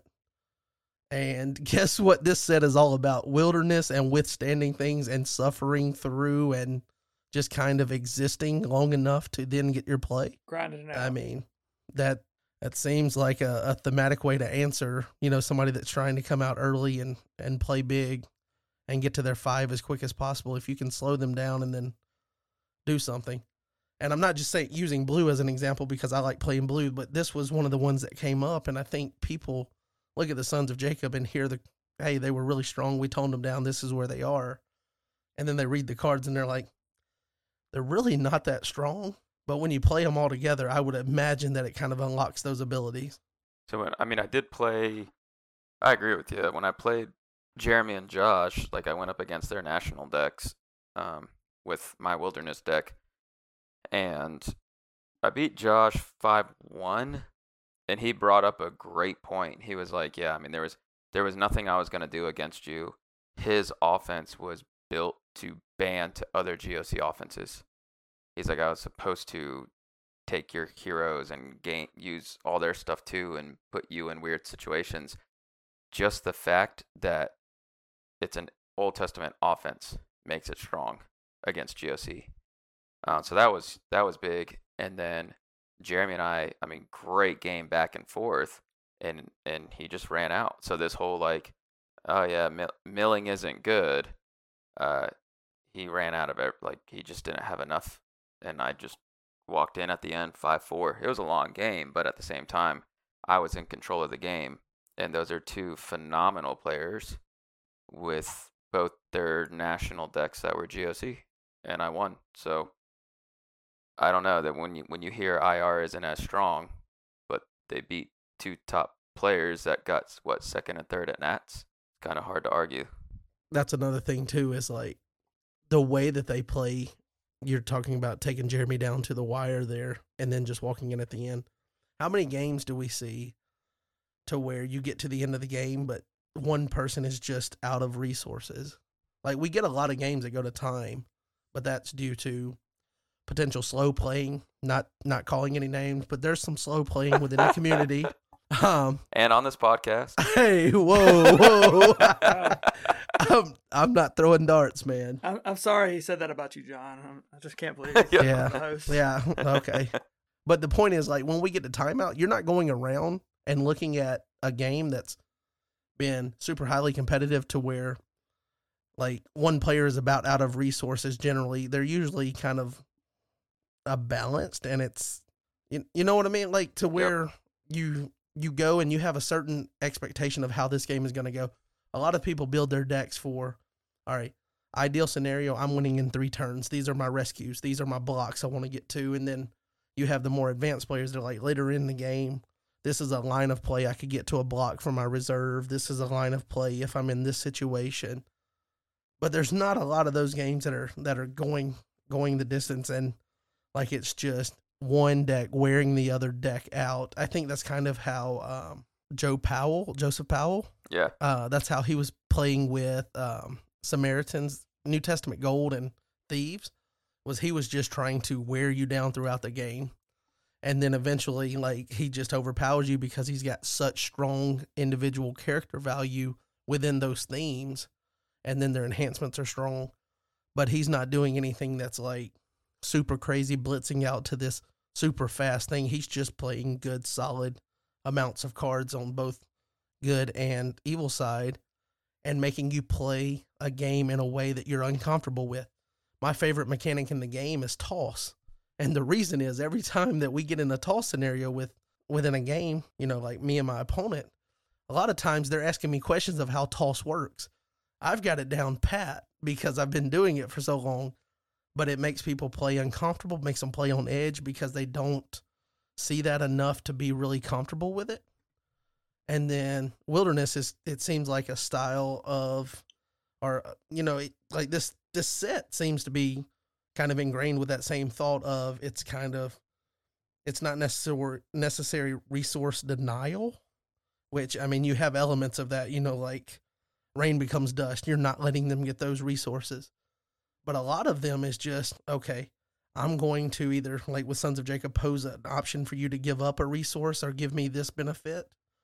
But Wilderness has also got a little bit of potential mill uh, built into it, or just like, I'm going to let you burn a resource and then I'm going to add to battle. And then I'm still going to get the rescue, but I'm making you burn those things. And then I can do that twice. And then I can reset Yeah. with 40 years basically to where it resets the game for you and I'm ready to rock and roll and you've already burned your non-renewable resources, so to speak. So it just seems like it's going to make people play a different type of game than they've been used to with all of the speed and splash of the last few years. To quote my boy Brad here, he's uh he's going to make people um not really have an answer to a lot of things and try to pose enough what is it you always say like you want to make it to where anytime they do something you get you're either getting a benefit or you're taking advantage of it. And that's why you're a grindy player. And that's why this is kind of a set built for you is hmm. you can set those elements up within these themes to where it's like you do that all right i'm gonna do this and somehow it's going to benefit me in the end. It might take a little while but you're going to burn through your resources and i'm still going to be standing here Dang, mic drop. I, th- I thought Brad had something. I, I thought we were gonna get a response. Man. Brad's just like, "Yep, Yep, I yep, mean, that's it. that's that's how I roll." I mean, you were the one talking about, you know, every time they what was what's that demon that goes out there and shuffles a card in your hand every time you search or you know negate neutral. It's kind of all the same thing. oh, uh, Fallen Star. If you search, they Yeah. you have to get rid of a So random like- card from hand. So you search, but then you got to get rid of a card, that type of thing. yeah, Goshen, you're tossing everything. It's all kind of the same, just different right. uh, ending, but it's kind of the same thing. I would say that like the way that GOC wins, it seems like is really favorable to getting dominance early, pushing and generating resources as fast as possible. And obviously you want to do that with any deck that you build right now to be competitive. Yeah, I mean you have to try to at least make sure you're keeping pace. But it seems like this is the Virginia of college basketball, possibly to where you're trying to slow the game down just a bit and then get someone uncomfortable and you, you're playing less possessions or whatever and eating the clock up type of thing. And uh, at the end of it, you're going to be sitting there, right, Tyler, and beating Jeremy yeah. after he goes undefeated in type one. yep.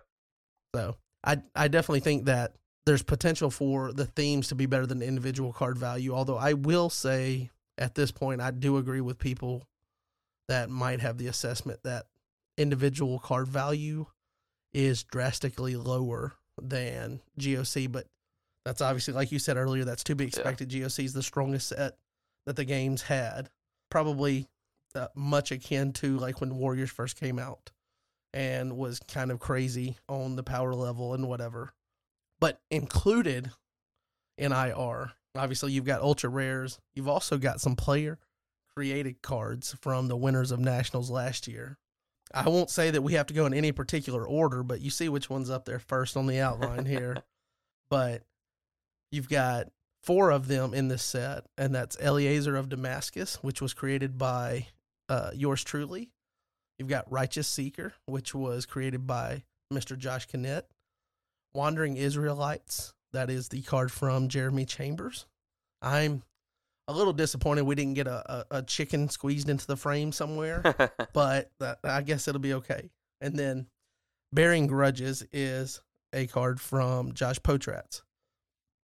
So you have had a hand in seeing these cards throughout the development of Israel's rebellion. You've seen various changes to them. You see how they ended up now. Which card, uh, which ones, which ones went through the most work to to settle on where they are? Are changes from the initial you know, whatever. Like obviously my card went through I went through like three different cards before I submitted one. But once you got you guys got the submissions, which ones did you guys have to work on the most to get it to where it's at now? Um, yeah, it was yours. Um, I knew that. the strength wasn't always zero. It was one, right? Because he was the um, one of the two sons, and he was the first son. Is that correct? no, I actually had it one in ten because most Bible scholars believe this is the guy from Genesis twenty four that took ten camels and went to find a wife for Isaac. So it was one man with ten. Okay. Yeah, because I remember I wasn't sure if his draw was always the exact same. You had him banding to a Genesis hero, and then his numbers were different. So he had the most change. Um, bearing grudges always had some sort of tie to it. Oh, it was a one for one. So I got to discard my hero, and if I did, then I got to discard your hero or banish it if an OT curse was in play. And finally, it was like, I was like, this. Why do I have to discard my own hero for this? This is so simple. Like it's a territory class killer. Like why don't we just keep the banish and it's just discard a hero? We're like, oh yeah, yeah, that's better. Um, Yeah, that, the that does sound there. much better. yeah, so, and it was simpler too. Like I don't need to discard mine to discard yours. Like just it's a territory class kill. Righteous Seeker, that was always the same. Um, Wandering Israelites, Jeremy cheated a little bit. I hoped he uh he asked what like the theme was, and then asked if the exchange was okay. I was like, I yeah, I, I think so. Um, I think all we did was just say you may draw one and exchange. It was a you may draw one, you may exchange. Then it went from uh just draw one and exchange. I think that was it. So yours had the most change. Um, and then both brown cards were minimal change. so I guess you've got two that's in one theme, being the brown on the enhancement and the evil character there. Then you have Righteous Seeker, that's white. So you can throw it in white anything, and it kind of works with anything because it just bands to a hero. And then you've got blue here. So all of these cards are playable within the set, but then potentially could see play outside of that because um, even I guess type two, and I think that's where uh, uh, Jeremy was working with his card. So you get to come in, draw one, exchange this card with an evil wilderness human, and I think he was worried about whether you guys were going to allow it to be another generic, or it had to be a specific, like a a, a specific one or something. Yeah. Because I guess you can loop that four times and do the four activation hmm in type two if you want to get a draw four. So I guess he he beats me. I get a draw three on my card potentially if if conditions are met. He gets a draw four Yep. in type two. So whatever. But then you have Righteous Seeker that just bans to a hero. That's a phenomenal card for booster draft. And I mean, from Josh Knitt, what do you expect, right? Yeah. and to be able to grab it with uh, music leader involves music. It's got a couple of identifiers that help it out there. So seems like within the within the limitations that we had of mono brigade, no modifiers. It has to be a character or an enhancement. Can't be you know artifacts, neutral cards, lost souls, anything like that. Just characters or enhancements. Seems like we settled on uh, what we've seen here. Four of the winners. Is Jaden the only one that is not? Yeah. So, and, and I guess we'll be seeing it. I heard a rumor we'll be seeing his card actually as a brand new card in the root set. So I don't know. I don't know if that's something uh, that is in concrete, but uh, I did hear that.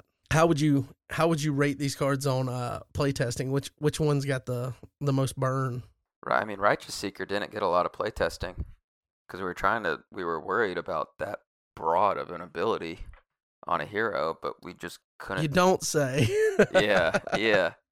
And we just couldn't find ways to break them. Um, Wandering Israelites, I was always concerned about just because it was the draw one and the exchange for type two. Um, but I've said it before with Wilderness that I mean I don't know. Yeah, we can go back to Wilderness because it's an established uh, identifier, really we're gonna hit Wilderness and go from there. So it was like, eh, you know what? That's a really good card. And yours is the the missing link in some bands that just make it go a bit crazy. So I had to change yours up. Yeah, well, it's also a, a, a decent band because I I noticed that obviously I don't have any identifier. It doesn't look as cool as Righteous Seeker there with the generic. What is that? Generic, symbolic, and then involves Yeah. music. But mine is Genesis twelve through twenty four for you guys that might play blue. So Cloud of Witness Abraham can search him out, and then ban to him, and then he can ban to any patriarch. And there might be a, a patriarch in roots that's worth uh that that's worth banding to. I'm hoping Hopefully. because I, I bought that Jacob the Wrestler card at Nationals, the playtest card. So fingers crossed that's in there. Yeah. Um, but moving on to the ultra rares, and this is where I I would imagine that these cards were three of the more fun cards to use and build around. Especially like Moses, there's so many ways to get Moses turn one, and then he can go and grab an enhancement, so he can set up and enable something quick and early. Um, now, what you choose to set up and enable, who knows? I mean, I guess that's up to the deck builder in which direction you want to take the deck. 40 years seems really fun. Being able to, okay, basically, it's a, this is, this card has a lot of a, a Jared feel, if you will. Choose who you're going to protect, hero and evil character, and then underdeck everything else. And it's like, I mean, I guess this leaves fortresses out, but underdeck characters and all artifacts, which would include curses and covenants, which are probably going to be prevalent in the set. This is a uh, dual alignment ultra rare here, so good and evil. And then Israel's rebellion is take a curse from a deck reserve. You can discard your evil wilderness human in battle to shuffle all lost souls. So this plays into that deck you were talking about here in the early part of the podcast with hide the souls. But these look like super fun cards to use. So first, how fun were they to design, create, and then play test? And then what do you think their impact and usage is going to be with the set? Do you think people are going to get off of some of those staple dominants to create spaces for these dominants? Since two of them's dominants, and then how do you see Moses getting used? Because with all the new ways to Moses too, that added with what we already have, seems like people could go to Cloud of Witness Moses to try to shut things down. And do you think this one's better? Yeah, this Moses is really, really, really good. Um, I I do like Mount Sinai. I like how easy it is to get, and I like Cloud Moses with Mount Sinai working together, to where I can still generate resources on my own with Cloud Moses out. Um, there's a lot of different builds. Uh, you're gonna see. I think you're gonna see the Plague version as well. So you got Friend of God with a Plague deck because there's some missing pieces that I feel like a Plague offense needed that came out.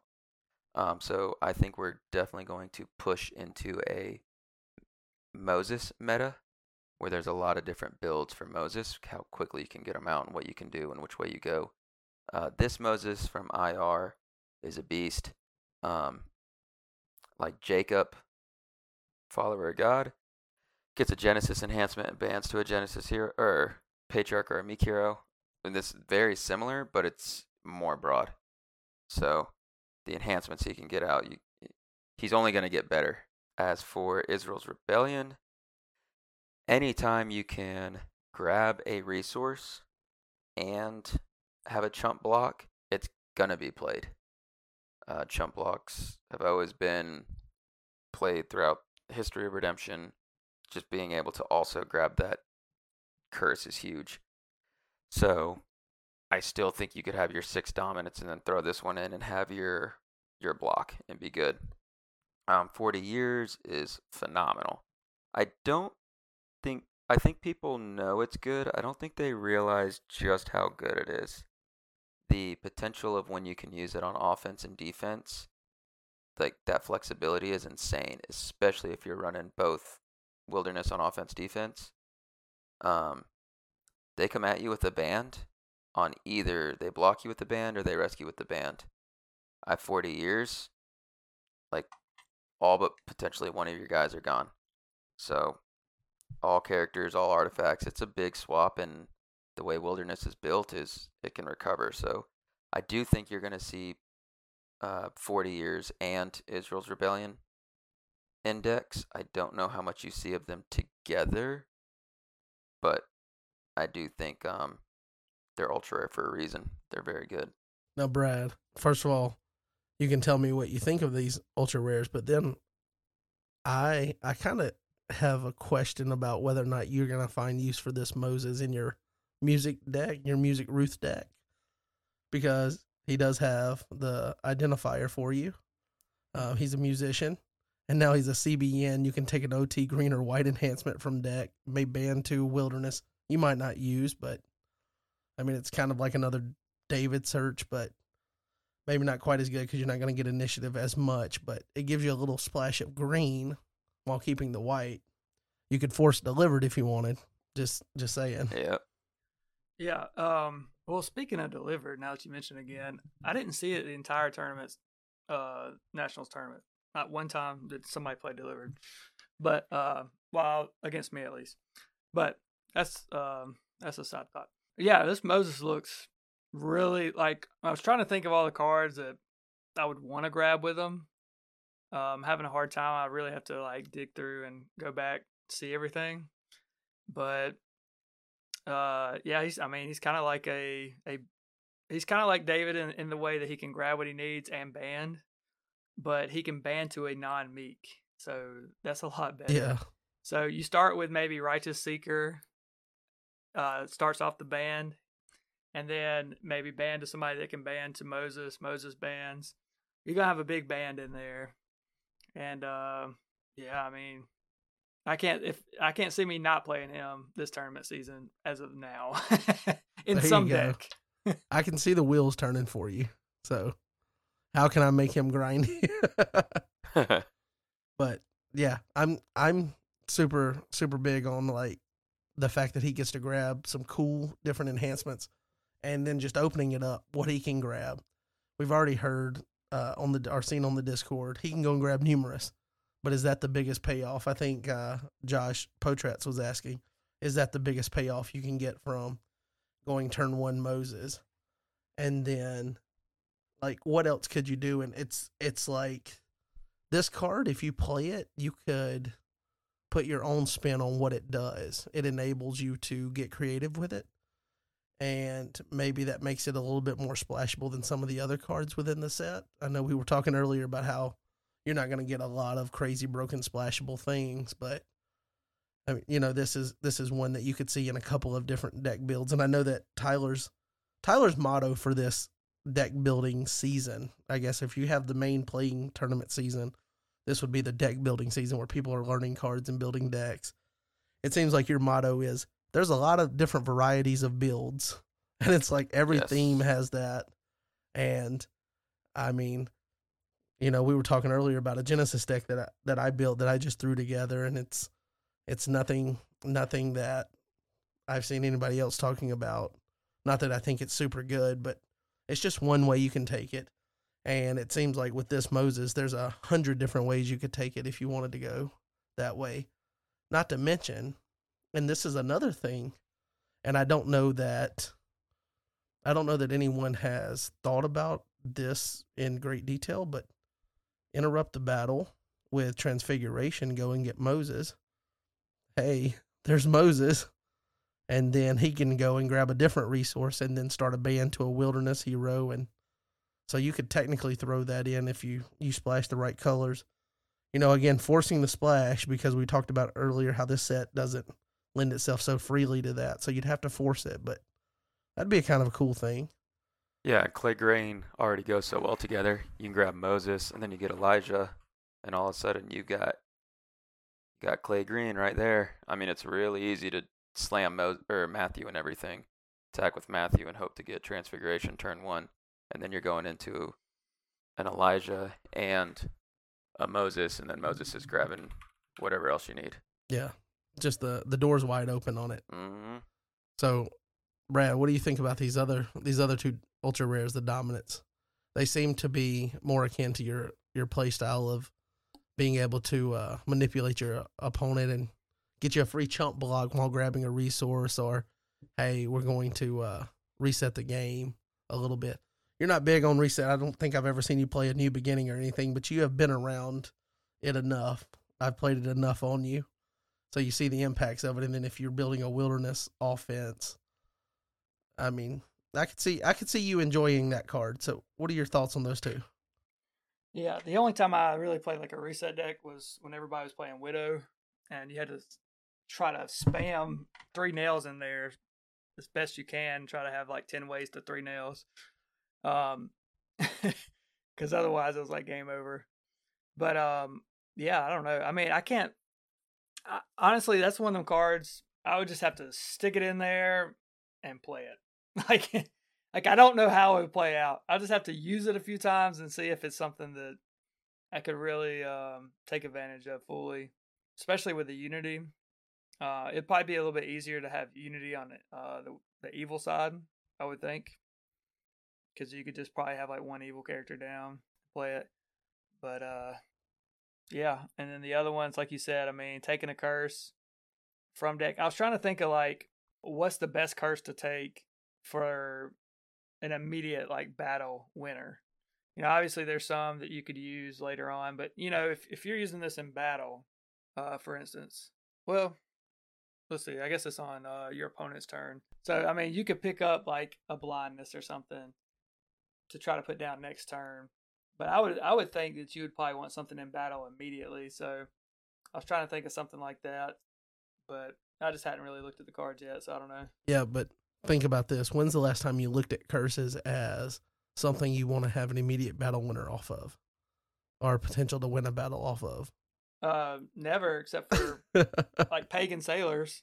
okay. You know, somebody like that is gonna. You're having to open it up and, and kind of explore it a different way off of this cool ultra rare that's uh in IR, which is really cool. And I think the obviously it's the namesake of the game. It was going to be an ultra rare, but I think people probably could have guessed Moses uh being an ultra rare, but that's the one I don't think people would have thought immediately. Um, being that he's in the starter deck, we've already got a couple of versions of Moses. We just had one in GOC. Here we go. Moses is now catching up to David, and and maybe Mhm. I I don't know in rotation it might it might have David beat. I think there's probably more because you get the legacy rare, you've got the GOC, you've got Cloud of Witness, you've got this one. Uh, It might it might beat David in rotation. That's a good trivia. That is good trivia. Someone do the research because we will not. but I guess we'll get ready to wrap up this episode. Definitely want to thank you guys for listening along and want to thank Tyler for joining and kind of giving us a, a little bit of his opinion on the set and, you know, trying to let us know that the set is not necessarily watered down, it's just toned down. I guess that's a fair way to put it, right, Tyler? yeah, I'm good with it.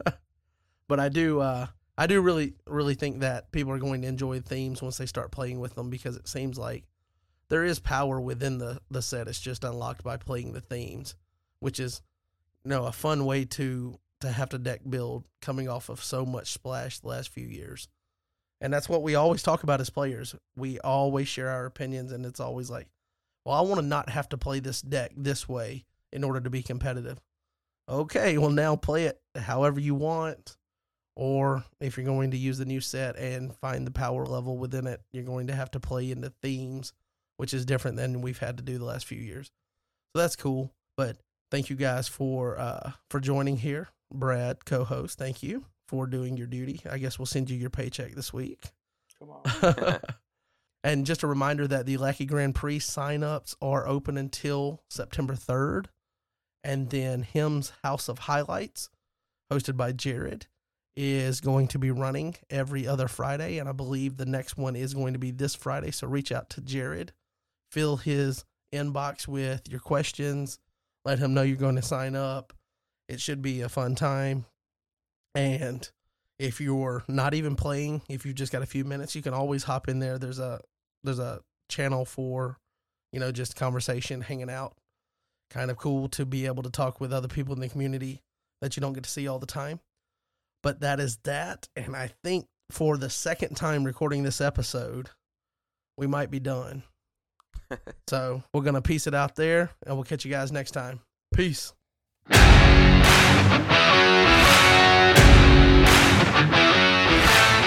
All right, guys, that's going to do it for this episode of the Threshing Floor podcast. Definitely want to thank you guys for tagging along, listening to us talk about our early impressions of the set. Hey, reach out, let us know what you think about the set. Get in Discord, let's start the conversation. Let's talk about all these new cards coming into the card pool.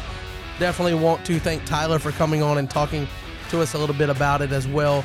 Kind of seeing a little bit from his side, being involved with the design. And want to remind you to check out Him's House of Highlights. Sign up for the next tournament there, hopefully happening this Friday.